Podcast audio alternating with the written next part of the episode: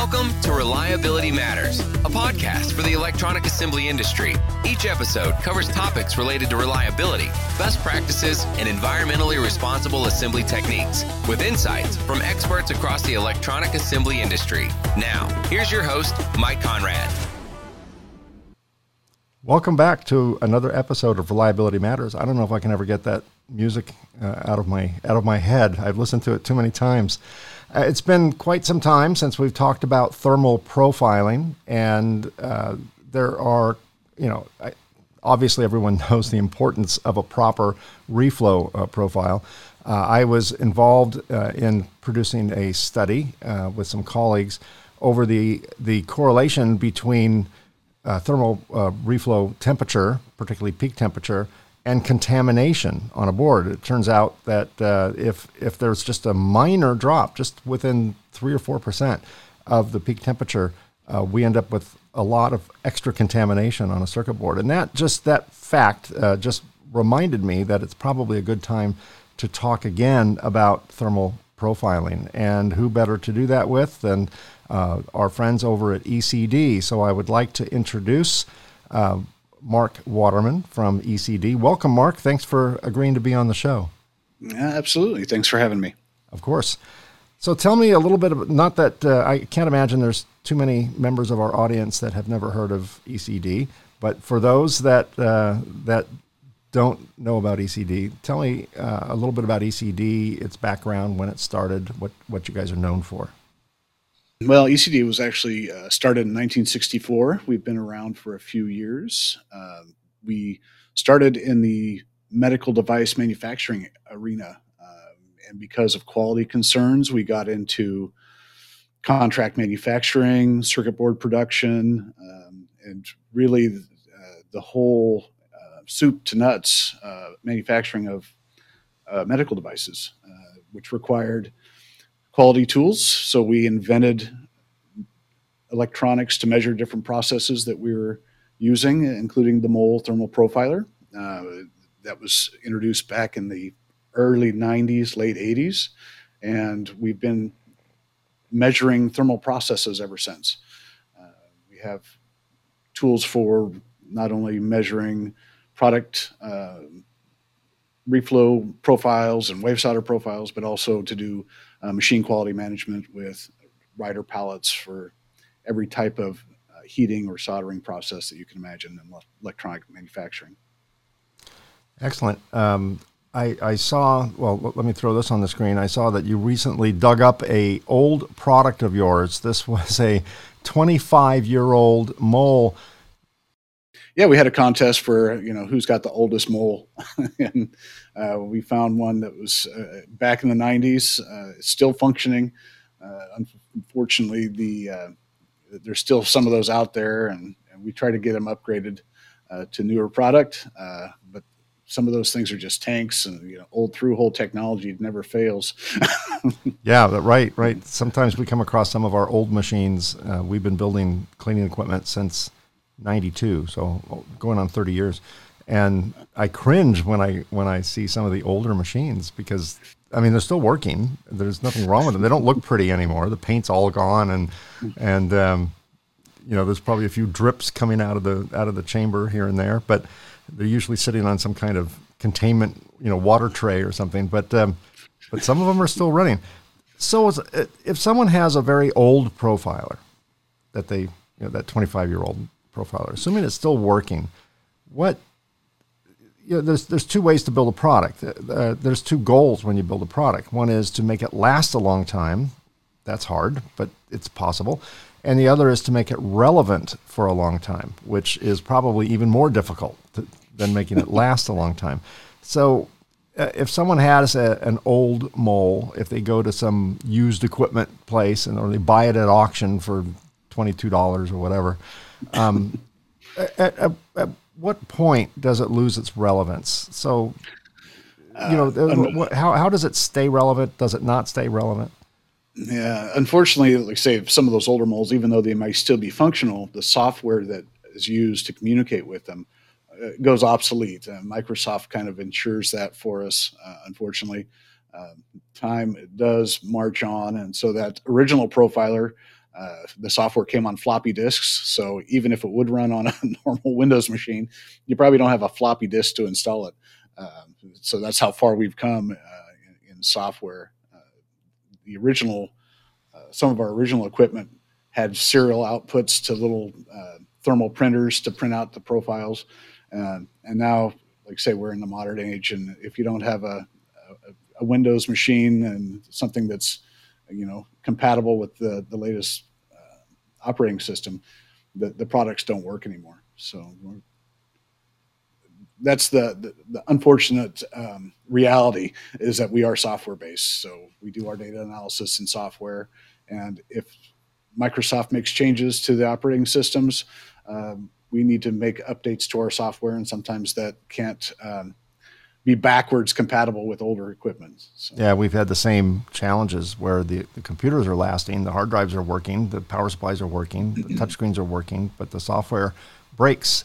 And not only when they come up with a new version of Windows, when they come up with a new service pack, when they come up with an update, um, we, we usually re- recommend our customers turn off their auto updates because every once in a while it'll auto break, you know? And yeah, exactly. And I don't know, maybe we're just not in the right in the right group. We're not hanging with the cool kids, but we don't know when they're going to do this, and we don't know it's going to break until it breaks. Right? That's just the nature of Microsoft, I suppose.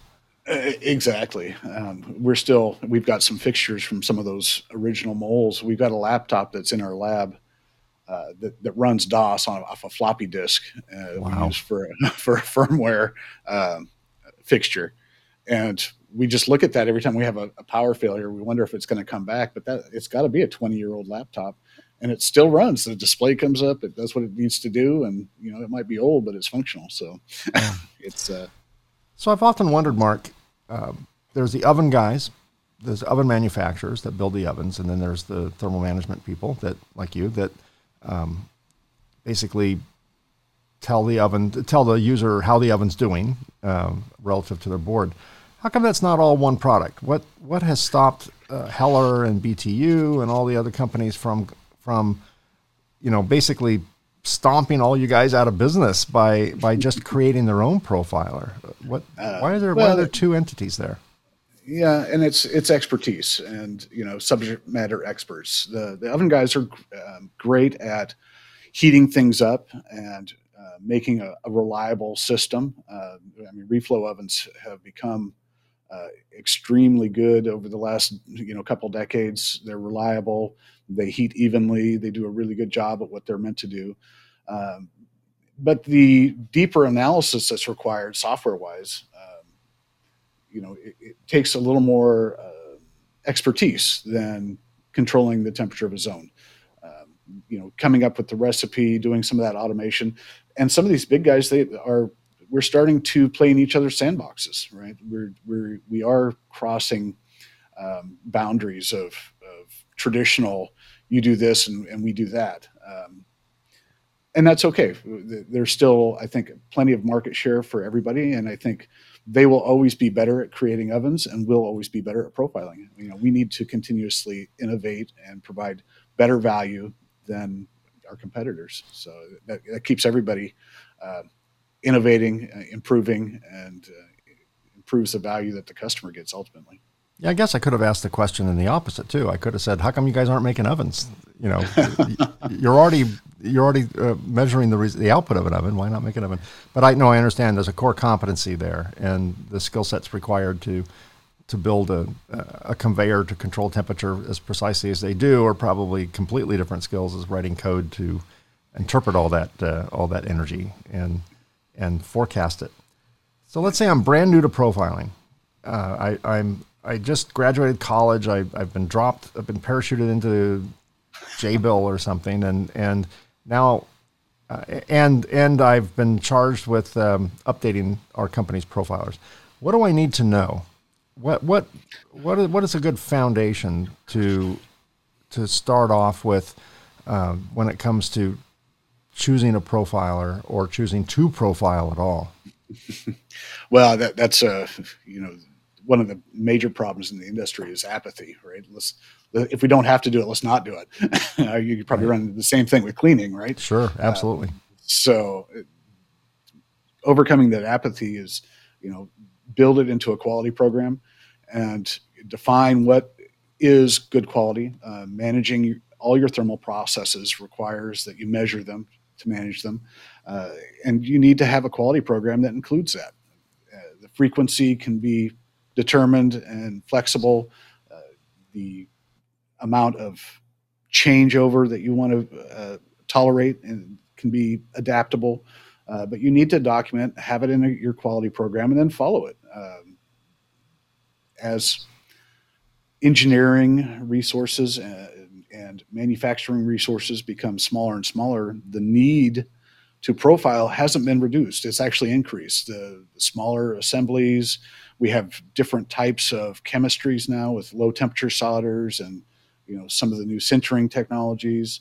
These process windows are getting smaller, not larger, and the need for profiling just increases. Um, and at the same time, automation marches forward, and they want to be able to do this uh, faster, easier, um, defer it or uh, transfer it to operators instead of engineers. And so uh, the software has to, uh, and the, the, the, systems have to become simpler to use, uh, more intuitive, and give you better insight. So make it less complicated, but give me more information.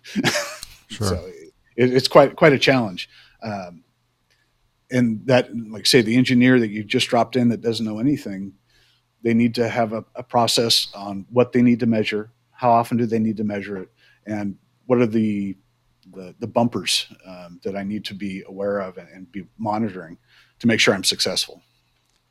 So let's talk about that a little bit. You talk about um, how often do I need to measure. So if you know the in our world, I, I, in the opening, I talked about a study that we're, we were involved in uh, that um, where we were uh, reflowing boards at a quote unquote proper peak temperature, 250 degrees, uh, and and then extracting contamination from under various parts of the board and determining that you know we had a basically a pass. The contamination level was fairly low with this no clean flux, and then we reflowed more boards, identical boards, uh, with uh, the peak temperature being off by 10 degrees, which was four percent, and then we did the same uh, extraction ion chromatography, and we had increases in um, contamination up to 600 percent.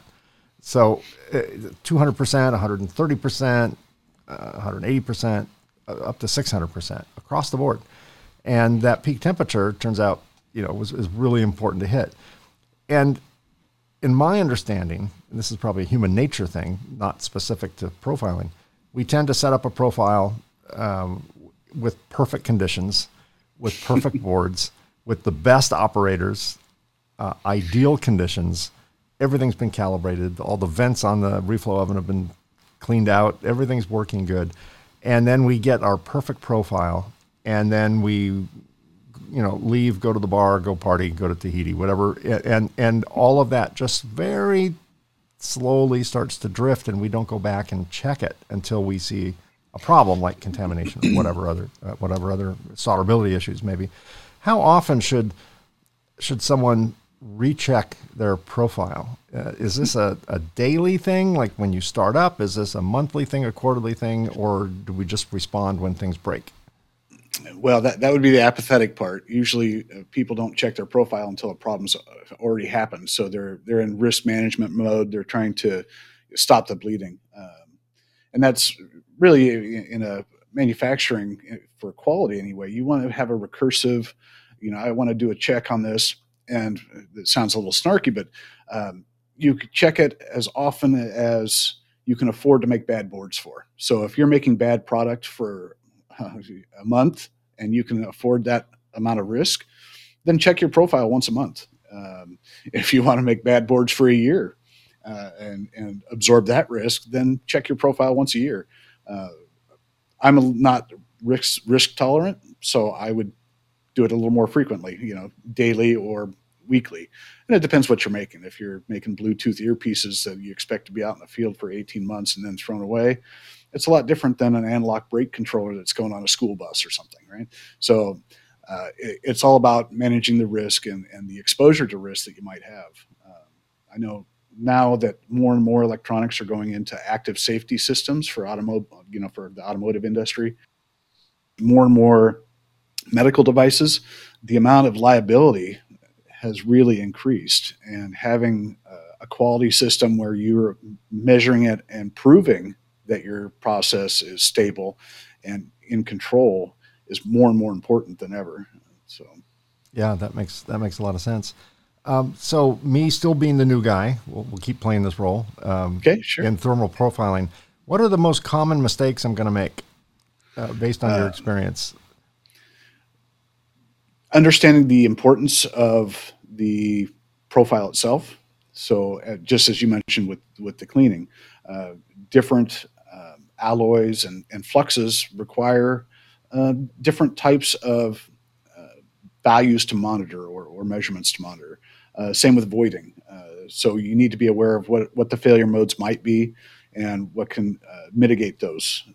Also, the points to measure as we get into larger BGAs um, or more you know complex assemblies we need to n- not just measure a, a solder sample with not isn't populated um, you're not getting real thermal data from that, which is, you know, if you want to have a quality product, you need to start off with a sacrificial board that's populated. Then it might cost you 300 bucks, and that's that's the cost of quality. We need to factor that into our our quality system. Is that we need a populated board to to profile. Um, thermocouple attachment has always been an issue. Um, there's the trade off between fast and easy and difficult and good, and I think that's a life lesson in general, right? Not just, yeah. not just for profiling. So let's talk about let's drill down on that one because that one I hear a lot. You know, again, I'm not an expert in profiling, but what little I know, it always talks about the bonding of the of the thermocouple to the board. Um, can people use Kapton tape? Can they use a foil tape? Can they use glue? I mean, what's the what shouldn't they use? Let's start with that. Uh, uh, the worst um, offender is Kapton tape. I mean, Kapton tape can be used as strain relief. It's not good for anything else um, in profiling, maybe right. to hold something down. Why uh, not? I'm just curious. Um, I mean, it, the, it has the ability. It, does it have the ability to hold it down, or does it affect somehow the the, the it doesn't conform very well. It likes to keep its shape, so it mm-hmm. allows air in underneath it, um, okay. and, and, it influences the measurement. Okay, so uh, instead of measuring the actual surface of the of the board at that point, you're measuring the air of a few microns above the board. Correct. Okay. Yep. swirling around it. Um, and we'll get into this. You know, some of this is opinion, uh, and there are many opinions out there. But foil tape is, is, probably the second worst. I mean, it is fast. It is uh, convenient. It conforms around the thermocouple bead, so it it show it reveals its shape, um, you know, or witnesses it, so you can see where the bead is. Uh, the silicon adhesive that is used uh, starts to soften right around 220 C. So right at the most important part of your profile, the, the, the glue starts to give out. Um, and may lift, it may not. Uh, it's good for a couple runs if you need to get some quick data or, or a confirmation run. It's not as repeatable as other methods. Uh, so it is fast and convenient. Mm, repeatability is it leaves a little bit to be desired. So if you need to do more than two or three runs, it's probably not appropriate. Uh, again, if you're, you you can use the Kapton tape to to strain relief the wire so it doesn't pull out, and you can use it, the window painting method to put on the aluminum tape, and you'll get two to three runs. Um, SMT adhesives and epoxies are nice. They you can put on a very small amount so it doesn't influence the reading either as an insulator or as a mass. Um, it also takes curing time. So it may take 24 hours to cure, or you may have to have some UV, you know, light source to instantly cure it. Uh, and it's good repeatability wise for many runs. Um, the best attachment method, the most thermally intimate and repeatable method is high temp solder. Um, and most of those are leaded, which is a concern for some lead free houses. Um, there is a RoHS exemption for high temperature solder use for thermocouple attachment. So there's uh, you're still in compliance even if you use it. Well, because in theory, after you, after you get your profile, you desolder it, right? So the board is not going out with with lead in it. It's it's only right. there for a moment, basically. And uh, again, we asked for a sacrificial board, right? This this should never make it out into into the wild, so to speak, Oh, and into the population. So it, it's a, a measurement platform. If you do need to use it um, and send it to a customer, there there are other ways to do that that are non-destructive, but uh, again, there's pros and cons to that. So the high temperature solder is the best way. Again, you want to limit the mass uh, of the attachment, right? Because you want to measure the the solder joint, not a big blob of solder that you put on there. So some care has to be taken. Um, and thermocouples are difficult to solder. Um, you need a little bit of silver in with your SN5 or SN10. Uh, you should use a really aggressive flux. Uh, I'm going to have a secret weapon. It's Johnson's uh, J35. Really nasty stuff. Don't get it on your hands or your clothes. It'll eat through it, but it works really well on thermocouples. So there's your your, your secret tip for the day. What what type of thermocouples are recommended? Type K is the most common. um, it's readily available from uh, you know many manufacturers. It has fairly good um, repeatability. It's accurate to two degrees. Uh, you know, 1.1 degrees C, two degrees F kind of stuff. Uh, it's got a little bit of chrome in it, so they don't rust or wear out. So they have fairly uh, long life. Uh, the biggest thing now is the process temperatures are getting up above the the threshold for Teflon uh, insulation. So the glass insulation tends to fray and wear out a little bit faster. And some people are a little disappointed with the lifespan of the thermocouple now, but they are consumable. Uh, it's just a, the cost of, of profiling. Well, I would imagine they take a beating with the attachment and, and unattachment, deattachment, unattachment, deattachment. when they're they're bonded, they're removed, they're bonded, they're removed, and that's got to um, that's got to take a toll on them as well, right? And and they're being bent, and there's you probably get some metal fatigue over the years or over the months, uh, and Yeah, the insulation gives up way before the wires do, which is um, pretty amazing that you can. They'll take a beating and a lot of twisting and turning, uh, but the insulation gives up first. Teflon is much more resilient to that type of um, you know mechanical stress and and uh, abrasion. The glass just wears out a little bit faster every time you bend it. It sheds a little bit and gets thinner and thinner and frays, and so it, it's not as nice to work with as the the Teflon. But uh, the process temperatures are up above um, 220 C. You have to use different insulation. yeah, that makes sense. So profilers have been around a long time, and from the first profile profiler ever made, um, I don't know if it was ECD or any, anyone else, but I would, I would imagine it's, it's probably you guys.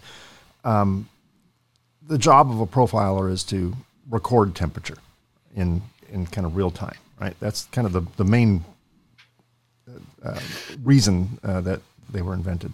So that seems pretty basic. Although I know there's way more behind the scenes than just recording the temperature, you know, and plotting it uh, on a chart. So what's changed over the last, you know, since 1986 or so, since you made your first mole? What besides the the operating system and the various versions of you know DOS and then Windows and and whatever.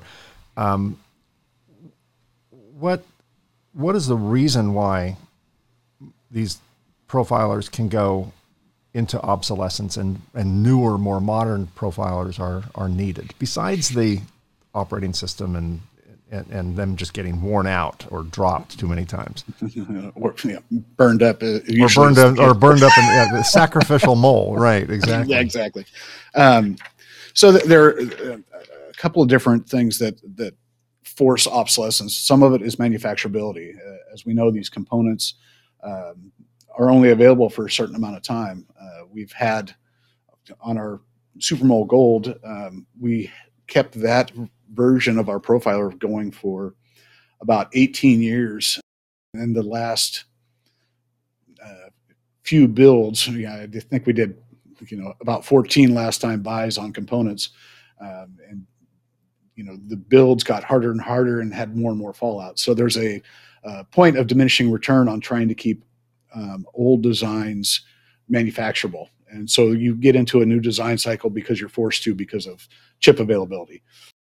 And then every time you're forced to do a board spin, it's an opportunity to add features, add functionality, you know, faster, better, you know, um, better uh, battery life or, or power management, um, the opportunity to increase logging speeds for different applications, to add uh, different functionality.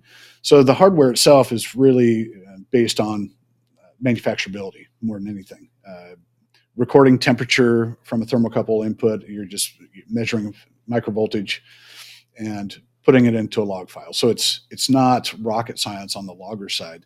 The real innovation and uh, improvements usually come on the software side, and that has to come with uh, you know usability of the software, making the complex more simple, um, being able to extract um, measurements from this time temperature plot uh, in unique ways uh, that are application specific. So, uh, semi- semiconductor guy may want to do different measurements than a reflow guy, um, and we we service a lot of different uh, industries that have different types of measurements, like baking, for example. When you bake bread, for shelf life and uh, you know different types of uh, mouthfeel and, and bread quality, they have completely different measures, but we need to extract those from a time temperature plot. So being able to automate that is important. Um, creating software tools that save time. Uh, I know our prediction algorithm is a huge time saver when you're developing a recipe for a reflow profile. Instead of just making a small change and, and, checking and making another small change and checking, we can use our algorithms and our software to accurately predict how those changes affect the profile so you can get to that ideal profile in, in one to two runs instead of 10 or 12. Um, being able to automate uh, recipe setup against multiple lines. Um, so those are the types of things that we focus on in the software, and those are where those incremental improvements have come over the years. Uh, so you tie that in with the need to make something that's more manufacturable, and it's a it's an organic um, improvement process that that we go through, and we continually try to add value to our customers by putting in new features that help them save time or make it easier. Yeah, that makes sense. How has uh, miniaturization and more specifically uh, bottom terminated components landed in your industry? I, I can't think of a way to measure under a BTC uh, in real time. Uh, what and even just miniaturization, even if there is some clearance, parts are so close together. I mean, the, the, the components are a fraction of the size of the thermocouple these days. Yeah. So how does that uh, present a challenge in your industry, and, and what has your industry done to respond to that challenge? Yeah, that's a, an excellent question. The, the, nice thing is, the smaller they get, the more thermally uniform they are. Uh, thankfully, they heat up quick. So, getting a thermocouple close um, is you're getting a lot of data uh, relevant to the, the assembly still. And we use smaller and smaller thermocouples. So, you know, we're using uh, 40, 40 gauge thermocouples that are made with three thousandths uh, of an inch wire uh, to make these baby hair fine thermocouples um, that are more more and more fragile. So that's always difficult. More of a challenge is the total process height. You know, physics is our enemy when it comes to protecting our electronics in these thermal processes. Um, more people are trying to reduce their nitrogen consumption, so the the clearances on ovens get smaller and smaller. Um, some of these processes are now even, uh, say, with some of the sintering processes, they're using uh, acid environments that are uh, particularly nasty to electronics and stainless steel, which we use a lot of to you know make our barriers. And uh, so, as these processes are developed and and utilized, we have to continually try to work around protecting our instruments with insulation and, and unfortunately insulation technology hasn't really improved in the last two decades. Uh, so we have a minimum height that we can get to which is about three quarters of an inch.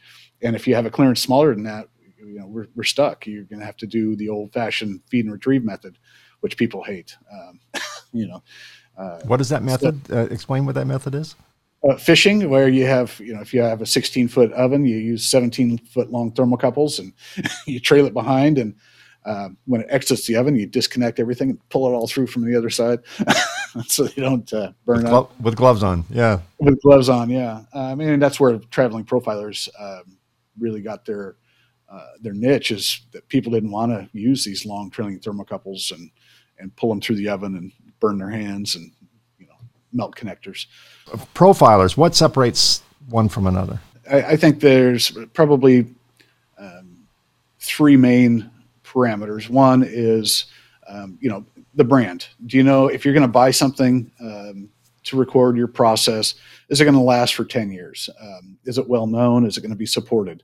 So that all goes into brand. Um, obviously, we've been around for uh, a number of years, and we're a known quantity. You know, our products last forever, um, to our detriment sometimes. uh, we support those old moles uh, as best we can. Still, uh, we answer the phone. Uh, customer support is is obviously super important. If you have a problem, or uh, more and more, it's coming into do we get training? You know, I've I've just been dropped into this position. Uh, I'm a new process engineer, and I don't know anything about wave solder, or I don't know anything about reflow.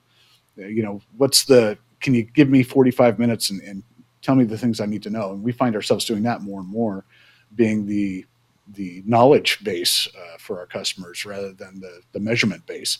Um, you know, used to be the solder guys who were the experts and would measure that and um, but anymore uh, they uh, more often come to us and we provide that level of support to our customers so that's a differentiator uh, that you want to look at um, and the software feature sets uh, we're uh, very analytical in our software so if you need unique value you know uh, extractions if you like to do spc uh, we're more on the engineering side of things. Um, some of our competitors are more on the ease of use and automation. Do you consider ECD a, a software company that, that builds hardware to host the software or a hardware company that builds software to allow it to work? Well, that's an interesting question um, because uh, it, we are in a in a strange position. Um, our hardware, I mean, we sell to the electronics industry, everybody knows how much it costs to build these things, um, and, and, yet we charge a premium for our hardware, and you get the software for free. Uh, and that's the model that that our industry has lived in for a long time, and, and people are starting to look at that. You know, do we want to do profiling as a service, and uh, you know, or software as a service, or you know, give away the hardware and and, become a software company, you know, open source the the hardware and so those are all interesting questions. Um, there is a significant amount of risk and uncomfortableness around that. Uh, you know, you and I were talking earlier about um, you know perceived risk on you know uh, marketing and uh, you know attending trade shows. The same thing is whenever you make a you know a large uh, change in your business model, there is some uncomfortableness around that. So uh, at least for the near term, we're staying with the status quo where you know, we're a hardware company that makes really good software for free. um, in the future, we may become a software company um, that you know gives away their their hardware. Yeah, you know the reason I ask that is you know that I I look at the Tesla model, you know, auto manufacturer. Uh, Tesla was they came out of the gate struggling uh, to build cars with fit and finish. You know, they had a wonderful technology. They they were leading edge technology, but the cars, at least in the earlier days, weren't all that great. You know, if you looked at the, the seam lines between panels, they, they were varying to, to great degrees, and they weren't building very efficiently. And then it, I read an article that it, that kind of explained why. It made a lot of sense to me. They are a software company building cars, and, or an engineering company, basically, an electronics company building cars, as opposed to Detroit, which was a mechanical car company um, you know bringing in electronics, and so the, the, the mainstream car companies were late at evolutionizing the technology within their cars, um, but they knew how to build cars. So it's just they just came at it from a different perspective. Um, so that's what I was wondering. That's I'm sure that's the battle you guys not so much the battle, but that's the, that's the the fine line you guys are balancing uh, since uh, you started. Yeah, absolutely. And the the what's difficult is when we make a platform change. uh, you can't give customers less than they had with the old version. So right. it's always got to be more. right. Right. And, and where does that so, end? Yeah. Yeah, exactly. And so your development cycles can get quite long, right? If it took you three years to develop for, you know, Windows 98, when Windows 10 comes out, you got you got three years of development to get back to where you started. And then you got to add a little bit to get people to change. Yeah. so, right. Um, right? You have to, yeah, exactly. Uh, do you drip out the you know the expanded content, or do you just give it everything you've been working on? I mean, I mean, you got to hold something back for you know the next upgrade, right? Yeah, exactly. And um, like say, it's hard to come out if we made a, a hypothetically speaking, you know, if we made a, a new application for uh, our software to you know talk on a, an Android phone, how much functionality do you want to port into uh, a mobile device you know does it have to do everything that a you know a desktop device does? Or you know what's that 80-20 rule for the walk around version compared to the desktop version? So it's it's a tightrope. It's always interesting uh, thought exercises. Uh, it also makes it incredibly diff- difficult to nail down a scope and get things going on a software well we project. talked earlier um, i think we were yeah, we talked earlier about the Microsoft coming up with you know new revs. Once you start making it you know iOS compatible, um, now that's another another thing to break. You know when when the next iPhone or Android phone gets an up, upgrade. Um, that's correct. Uh, there are some some interesting things coming out from Microsoft. Uh, this is totally off topic, but um, they're coming out with a, a coding platform called Maui, and it's the multi-user application interface. So you can develop on one platform, and you can bolt out iOS, Android, Windows um, software from that one build. So it's a very um, interesting uh, build platform to work from. It's also bleeding edge, so it's not quite available yet. Right. so um, well, you know, that's the risk even when they release it, it's not quite available yet. You know, they, they tend right, to yeah. do all their debugging in the field. You know, that's that's just the nature of, of that company. Um, exactly. Before we finish up, once an oven is set with its conveyor speed and and zone temperatures, what causes it to produce different results? What what is the mechanical reason why someone should buy a profiler? You know you can't just set it and forget it are, are there variables that change within the oven within the infrastructure that's supporting the oven uh, within the boards where, where they will produce a different result uh, from one day to another uh, there's uh, that's a really loaded question. There's there's literally hundreds of variables that can affect uh, the reflow profile. So you have uh, maintenance issues as far as uh, potentially the exhaust stack pressures changing, um, the HVAC system, whether it's uh, you know winter, summer. Uh, you, if you have a loading dock and people are rolling up the door for FedEx at three o'clock every day and letting in a bunch of hot air or cold air, um, you have internal um, processes inside the oven that, that may cause failures. Blowers can fail. Uh, conveyor speeds can can end up drifting over time. Uh, so there's literally hundreds of different variables that can affect uh, the reflow profile. Even the power that you're getting uh, from the utility can change the amount of uh, available heat it is to recover when a board goes through or board loading. Um, we had one example where the company would run 20 boards and then they'd stop for 15 minutes and then 20 more boards would come through and the last three boards of every batch of 20 were were colder than the rest because the first 17 boards sucked all the heat out of the oven and it couldn't recover fast enough. Um, so there are variables that can affect the, the reflow profile, uh, and you may not be able to catch them with single board pass profiling because you're collecting that data in the ideal time. that the oven's stable, doesn't have any, um, you know, production load on it that may be varying the uh, the heat from the zones, and that's we do continuous monitoring products that monitor that. You know, every 10 seconds we are taking a sample of the oven condition, so that we can catch those uh, variables as they happen. So if there are changes over time or immediate changes due to board loading or um, you know external uh, maintenance issues or internal failures, that we can pick those up and, and let somebody know, uh, you know, set off the, the red flag that, hey, something in your process has changed. You should come check it out. yeah, yeah, that makes that makes a lot of sense. Um, what what's the future hold for ECD? Well, that's a another loaded question. So, Industry 4.0 is demanding automation. Um, you know, closed loop control uh, is always uh, kind of the holy grail. So, uh, we can look at a board before it goes into the oven, select the best recipe for it, tell the oven, you know, what temperature it should be at, and then send it through and and know that it's been processed correctly. Um, I think we're still a couple decades from that, uh, but as as we say, the uh, oven, the sandboxes for oven manufacturers and profiling companies are, are definitely getting closer together, and um, having some type of closed loop control is probably the next step.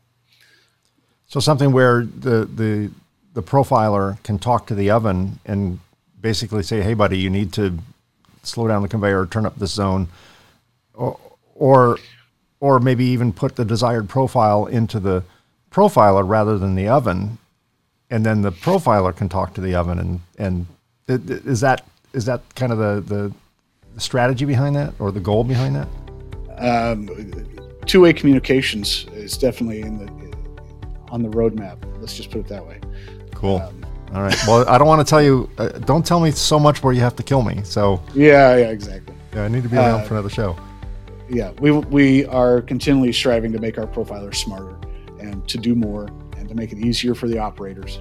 And so being able to communicate and um, evaluate a profile is definitely on the roadmap. Excellent.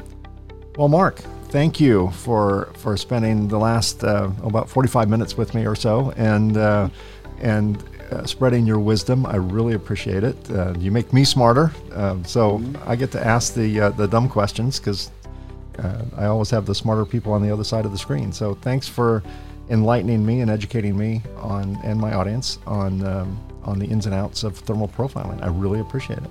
Yeah, no problem. Thanks for having me. Have a great day. Thank you. You too.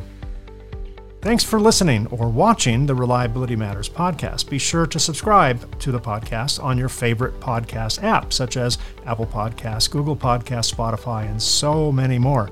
Also, be sure to check out my other podcasts, including the Concept to Creation podcast, where I feature conversations with entrepreneurs within the electronic assembly space, and, as we discussed earlier at the beginning of the show, the Innovations in Technology podcast, where we discuss innovative products within our industry. All three shows are also available in video format. Check out the Reliability Matters or Concept to Creation or Innovations in Technology podcasts on YouTube. Just search the show's name and you can find all three shows. Or go to mikekonrad.com. That's Konrad with a K. All three shows also appear there. Again, thanks for being part of my podcast family. I appreciate you being here. Until next time, stay safe, stay healthy, and stay happy. And of course, keep doing it right. See you again soon.